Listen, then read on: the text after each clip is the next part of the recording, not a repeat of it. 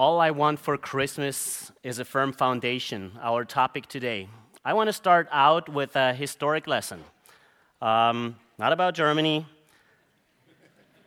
September 13th, 1783, the foundation of one of the most important and probably most course directing buildings um, of this nation, of the United States, was built. And in this picture here, you see George Washington, President George Washington, laying the cornerstone of this building, a building that would be a symbol for the American people and government and the home of the US Congress, the seat of legislative branch of the US federal government, and a life directing building or decision making building for our nation. Probably one of the most important buildings when it comes to decision making here in the United States. And the building, of course, is the US Capitol um, in Washington, D.C. And no, I'm not going to talk about politics today. I'm not here to talk about politics.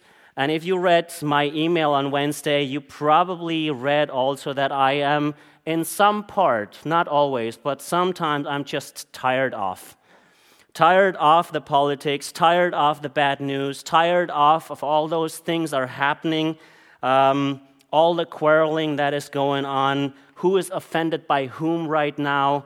Um, if you want something, you don't say please anymore, you say I'm offended, and then you get it. Um, morals are shifting, cultures are clashing, um, opinions. Um, you have to be careful so that you don't offend someone and so on. I don't want to talk about politics. I want to talk today about what is a firm foundation in a world that seems to have lost, lost its footing.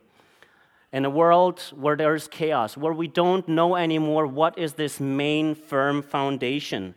Um, in a world where not just politics is a problem, um, in general, there's hopelessness, there's fear, there's loneliness, there's anxiety, there's depression.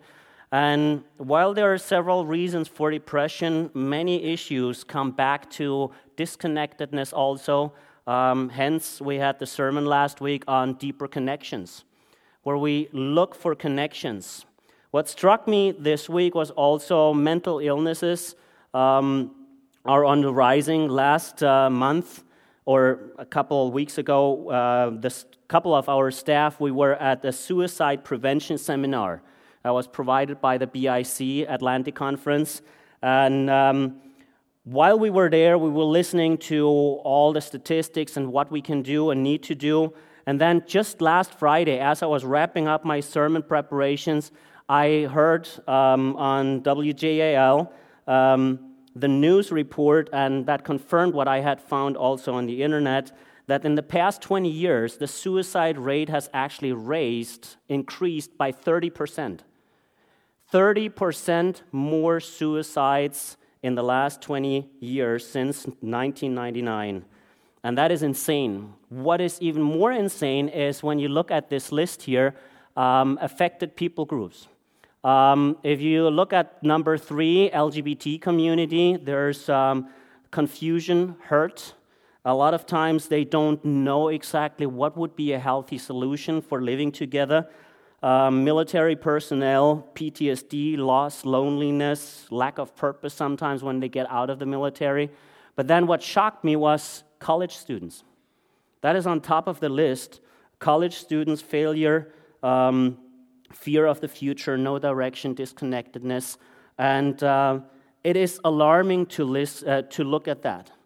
And I want to make clear here if you are struggling with depression, if you are struggling with suicidal thoughts, there's no shame in asking for help. I know that's a steep entrance into a sermon, and I'm going to go into other parts too, but I want to throw this out. There is no shame in asking. I know we Christians, we, are, uh, we tend to say Christ is enough. And while Christ is the key for everything that we do and everything that we need, we also need to recognize that every once in a while we need someone who helps us. Um, every once in a while we need someone we need to talk to. let that be a counselor, let that be a crisis hotline. And here's the number on the screen 800 273 TALK or 5, uh, 8255. Let, there be, let it be a pastor, let it be a prayer partner. You're not alone. Don't do it alone. I want to put that out there right away at the beginning of our sermon, um, of our time together. Help is out there. Look for it. If you're struggling with some issue, then please look for help. I know it's a deep and steep entrance into a sermon, and I want to zoom out a little bit. I want to look at the whole thing now a little bit more. What is this firm foundation that we need? What is this basis that we can stand on in our society, in our life? What is this foundation in a world that seems to have lost its footing? Uh, all I want for Christmas is this firm foundation. And I want to start out with what it is not.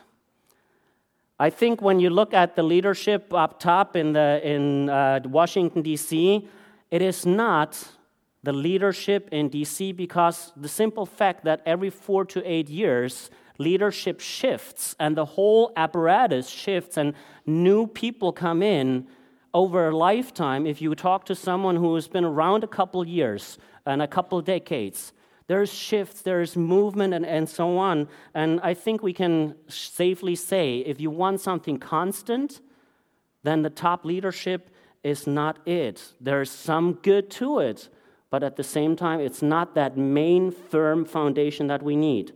Could money be it? I would say, yes, money can help. Money can give us a peace of mind sometimes. But when is the next point where we want something new, want, want something bigger? When is the point where we struggle with money? When, when is that point? Sometimes that money is not our firm foundation. And I've read over and over stories where people that had been rich, that had made a lot of money, at some point lost it or misused it or something like that. It is not a firm foundation. It is good to have it, and I love money too, but at the same time, it is not our firm foundation. Can health and beauty be it? At some point, both will fade. And I had to write down a simple flu can make you feel pretty ugly too. Science also falls short as a firm foundation in our society since it only focuses on the evidence that is there, that is visible, that things that I can prove. But what about those things that we can see, the unseen world? And the unseen world might not be so much in our minds, but go to the mission field and I tell you it is very much the part of our life. The unseen world, maybe even black magic and dark magic and stuff like that. I've had to talk to people that were struggling with that. Or look at society right and wrong, acceptable behavior, social standards, topics like abortion, definition, definition of marriage. Who gets to decide? The society, humankind, has taken God out of the equation and has put humans in charge of making these decisions and determining what is right. But there is a great danger with that. What if humankind determines wrong? What is a firm foundation? By the way, the church is not a firm foundation either. You might like the church. The church is a good place where you go to Sunday school and where you go, drop off your children and can listen to um, a sermon and stuff like that. It is nice. But what at some point they change the worship style or we get a new pastor? Hint, hint. You know, all of a sudden that might be a place where you're like, well, that was not how it was before and you feel a little bit uncomfortable. Or sometimes there is a situation where you're like, mm, I'm not sure if this is my church anymore. Or you have to move because of work or something like that, and then you look for a different church. The church here all of a sudden is not your church anymore, and that foundation fails. Now, don't misunderstand me here. I'm not saying that all these things are to be discarded or they're bad or something like that. That's not what I'm saying. That is all good stuff. We need politics. We need the money. We want our health. We, we need the church. We need someone to determine what's going on. But is it our firm foundation, our foundation for life, where we can place everything on? Our entire life, our hope, our trust? our truth? Is it that firm foundation? What is this firm foundation? In the Old Testament, is Isaiah talks about God laying a foundation in Jerusalem, a firm and tested stone, a precious cornerstone that is safe to build on, and whoever believes need never be shaken. This is the same prophet that says, A baby will be born by a virgin. And he says then, For this child is born to us, a son is given to us, a government will rest on his shoulders, and he will be called Wonderful Counselor, Mighty God, Everlasting Father, Prince of Peace. His government and its peace will never end. He will rule with fairness and justice from the throne of his ancestor David for all eternity.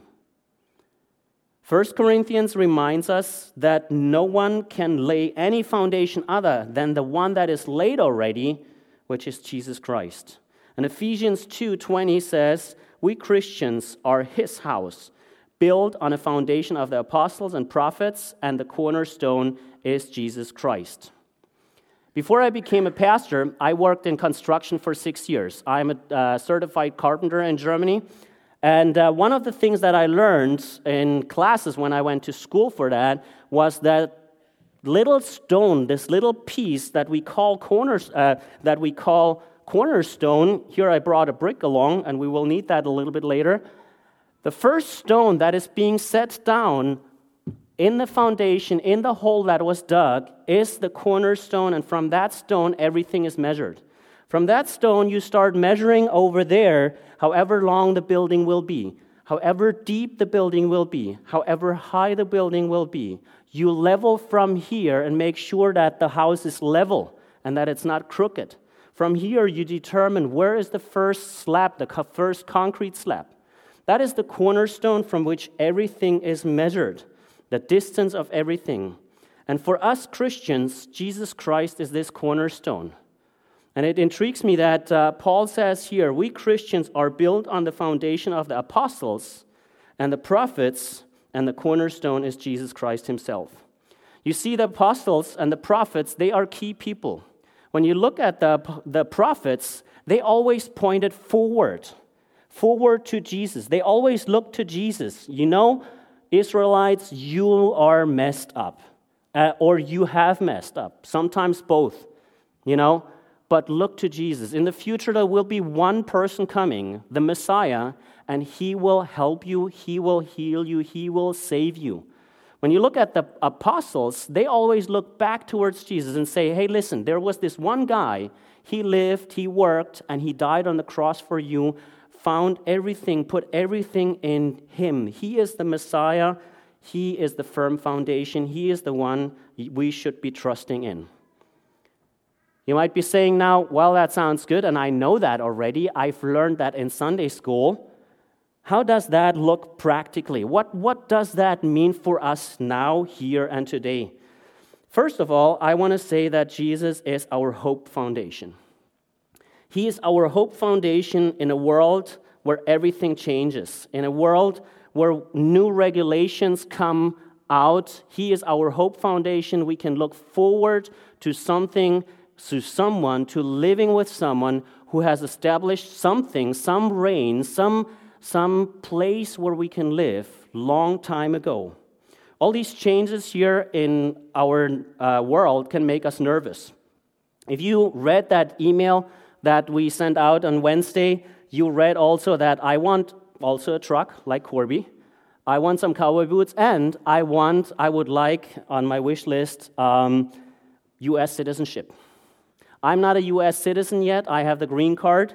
Um, but I have to say, it, it honestly makes me a little bit nervous listening into the news that is going on every once in a while with all those things changing and so on. The green card process was already a long process. It took us about two years to get all those paper, papers in order and waiting and then interviews. And by the time we got our permit to come here to the United States with the green card, about two years. Cost us about $2,000 just to get the green card. Now, the um, US citizen process is another process that I, have, I would have to go through.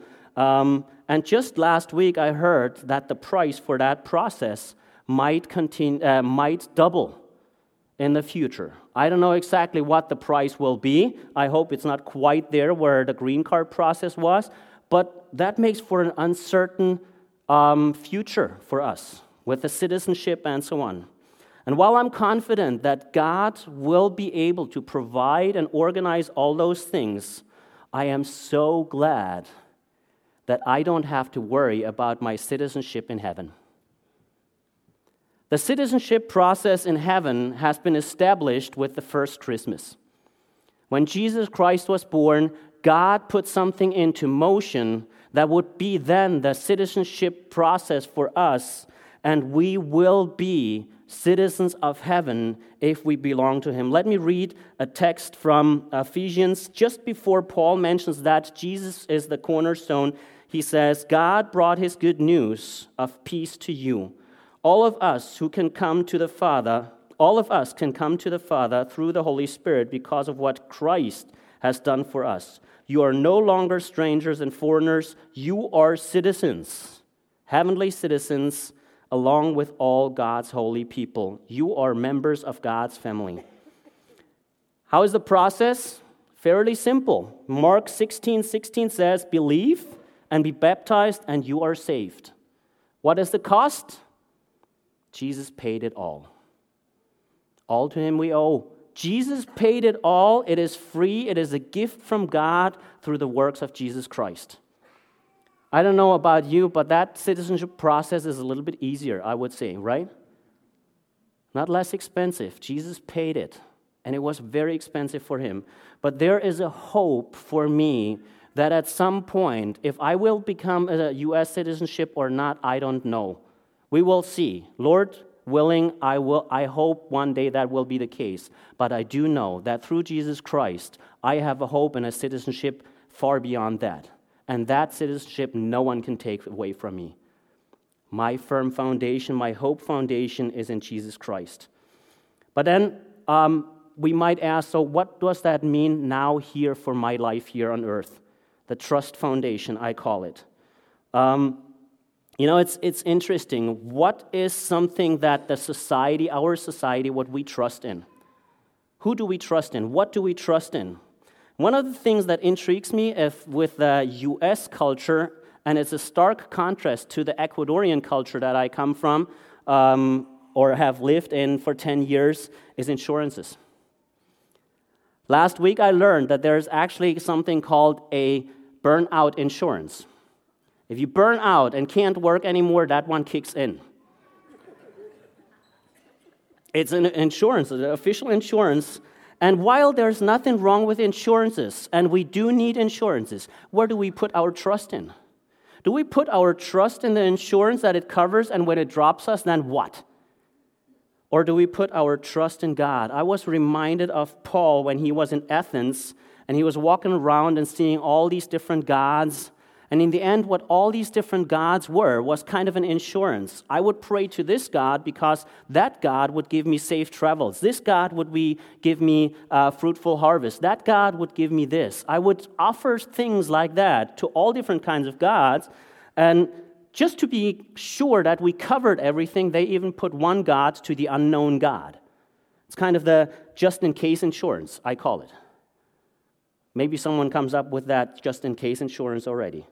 You know, um, where do we put our trust in when something happens, when we don't know what to do? I don't know if you've heard of Horatio Spafford. He lost his house, his business, and several investments in the Great Chicago Fire in the 1800s. And his wife and children went back to England. And at some point, he learns that there was a, um, a crash Two ships collided, the one sank, and all his children passed away. His wife was the only survivor of the family. And as um, Horatio Spafford then boards a ship and goes to England to see his wife, as he passes over this spot where his children drowned, he pens the following song When peace like a river attendeth my way, when sorrows like sea billows roll, whatever my lot, Thou hast taught me to say, It is well, it is well with my soul. where do we have our trust in? Do we trust in this Jesus Christ, who is the Good Shepherd, or do we trust in the next insurance or in the next pro- procedure or in our job or in other things? Who do we trust in? What do we trust in? A third foundation I want to mention is also the, tru- the truth foundation. I had to look up the name in Germany. I know what the name means, but, or what it is, but here in the States, it is gauger. I don't know if you've heard of, you have heard of gauges, but there was actually a profession called gauger. Those gaugers, for example, had a yardstick. And this is uh, German engineering here. So I could put it in my pocket. But what they basically would do, they would go with their main yardstick to the market, for example, and see if the person selling fabric would have the same length yardstick. If the yardstick of that salesman was shorter, then the person was selling less fabric for the same price. In other words, that person was cheating. That gauger made sure that with his master yardstick, he would look into the other things that they, are, they measure up to what is important. And Jesus wants to be and has to be our yardstick here um, in our life. The Bible is pretty clear about living together as husband and wife. It's pretty clear about how to live and lead an organization. It is pretty clear about uh, identity, who we identify with. Um, our identity does not come from job, family, or family status or gender preference. Our identity comes from a relationship with God. If we are His, we are His children, and God wants to have all know Him and, and uh, be saved. Jesus, at some point, um, preached a sermon, and um, he finished the Sermon on the Mount with a story that we know maybe from the Sunday school. I just want to read those verses real quick. Anyone who listens to my teaching and follows this follows it is wise like a person who builds a house on a solid rock. Though the rain comes and the floodwaters rise, the winds beat against that house, it won't collapse, collapse because it is built on a rock. But anyone who hears my teaching and does not obey is a foolish, is a foolish, um, like a person who builds his house on sand. When the rains and floods come and the winds beat against the house, it will collapse, collapse, and uh, with a mighty crash. If we want to have a firm foundation in our life, we need to have Jesus as our hope foundation. We need to have Jesus as our trust foundation, and we need to have Jesus as our truth foundation. What I want you to do this Christmas is put one of those under your Christmas tree. I know it's a little bit odd, but do it. And every time you see that brick, be reminded, not of this sermon, I don't care if you remember me up here, but be reminded of Jesus Christ being the cornerstone of our life. As we sing the last song now, I want to invite you if you have something in your life where you have lost this footing, where you are in a position where you know you need this firm foundation reassured. Um, as we sing the last song, the prayer team will come up front, and I want to invite you that you also come up front. Have someone pray for you. If you've never trusted Jesus as that firm foundation in your life, come up front, talk to one of us, and we are glad to show you how that citizenship process for heaven works. We want everyone, we want you, I want you to have this firm foundation in Jesus Christ our Lord. Amen.